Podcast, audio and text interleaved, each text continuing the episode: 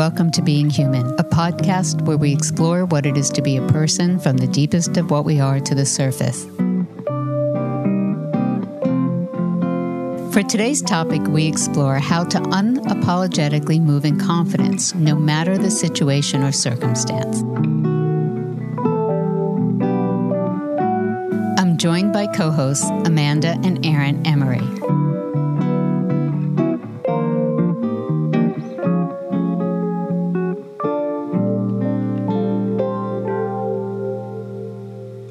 Today, I took Hercules on a walk and we walked past another dog.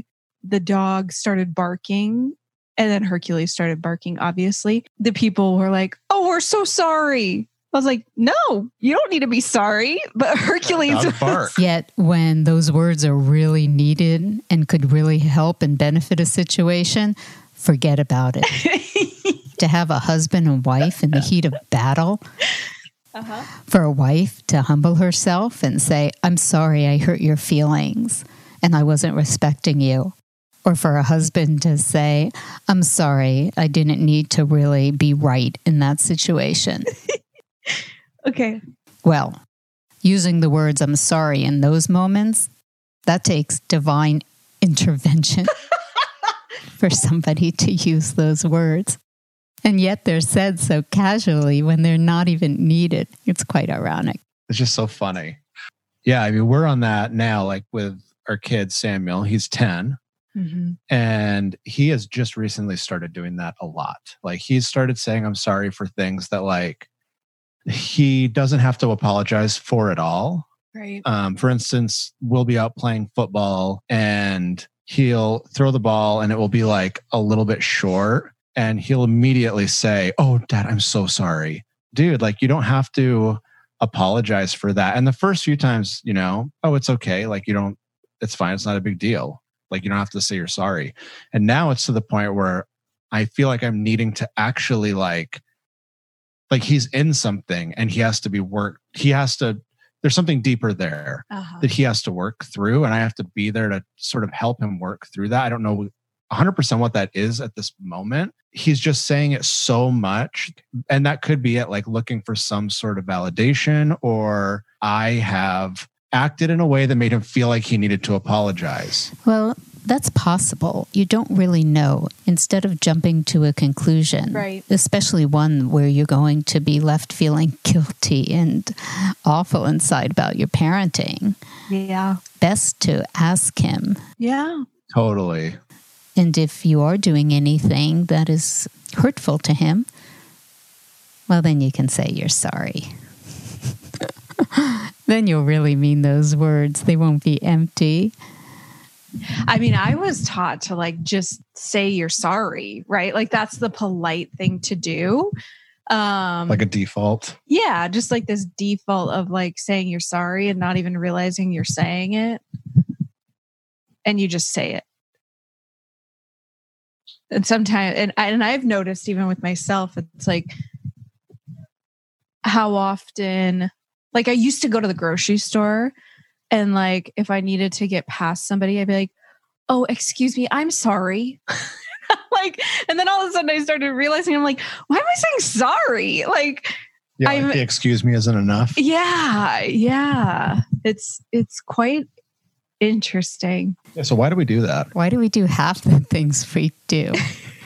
I mean, think about it. Most of the time, we're operating from conditioning. Yeah. Why are we chronically apologizing? Why are we chronically feeling insecure and filled with doubt? Well, that's a pattern. And our patterns are passed down generation to generation, person to person, until they land in us. And then we move from those patterns. Yes. However, we are meeting on this podcast to discuss new ways of moving in the world, what it is to be at a deeper level of our humanness. Mm-hmm. We all know that deeper level from when we were children, where we were so fluid. I experienced the same thing. Oh, that's good. That's you moving as awareness, open, alert.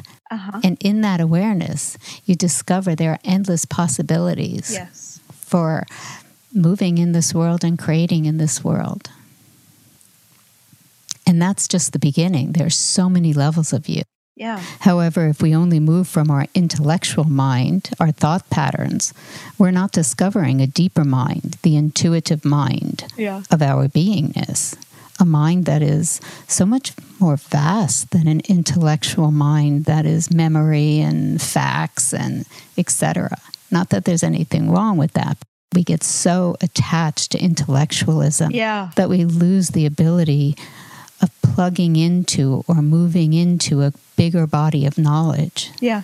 How things just snap are right there for us to know and to move in. Yeah. Does that answer your question?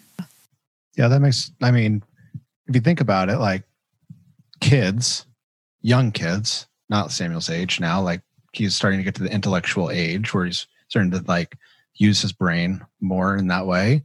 But like younger children, you know, like three, four, five, they don't apologize for shit. And they will be completely like up in your space. Like it is like they will hit you, they They'll will run stare. into you They'll stare yeah, they're staring at people. They're doing all sorts of stuff you shouldn't do. Or that and society says you shouldn't do. It's like, don't be weird like that. Don't Right. just stare at people. And they're just like, eh, don't care. Yeah. And I'm not going to say sorry for it. It's just not there. It's not, they haven't moved up into that like intellectual level yet. Right. So that makes complete sense that that would be the case, that you're moving from such an intellectual level because if you weren't, you probably wouldn't even think to apologize for 99% of the things that That's you're so good. Oh my, you're so funny. Um, confidence. You're describing confidence, not being caught up in the opinions of others or whether we're popular or in fashion of the day or liked by the masses. Things like like that. That's just a waste of your precious energy. Yeah. I would agree. You moving in and as awareness is living in a world of wonder. Mm-hmm. And there you can create and mo- really move in such a way that confidence is embedded in you. You don't need to be arrogant or a know it all. What you know is deeper than that level. That's real confidence. What's that like for you to be confident?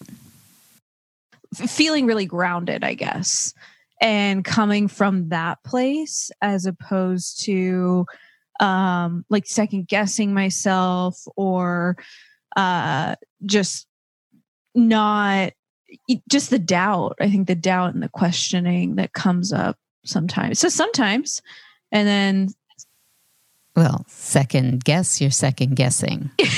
yeah, yes, that's exactly what it is. Um, well put. Very meta. yeah. Very.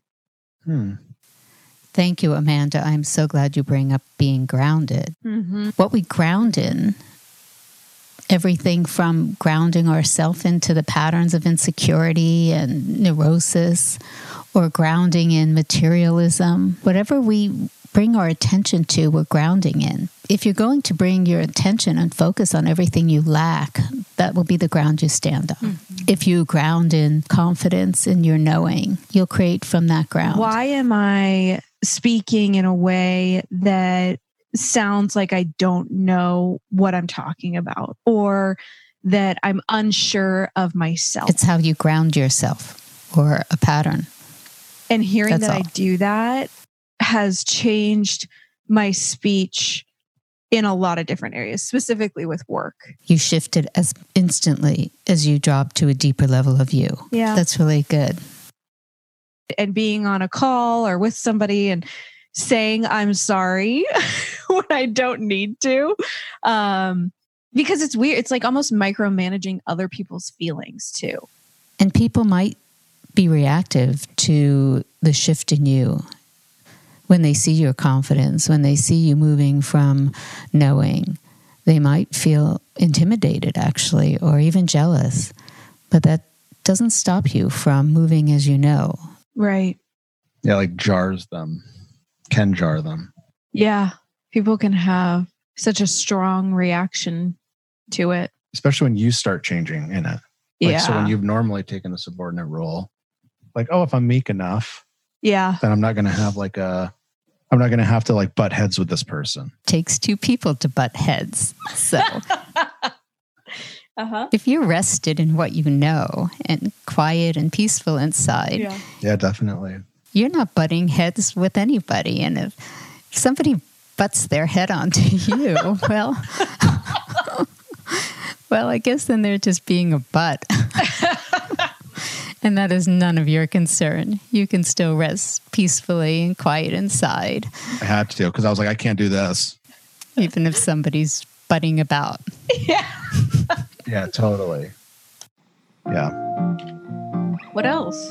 That was yeah. Like that was was that it? Yes, that's it for now. Thank you, everybody, for listening.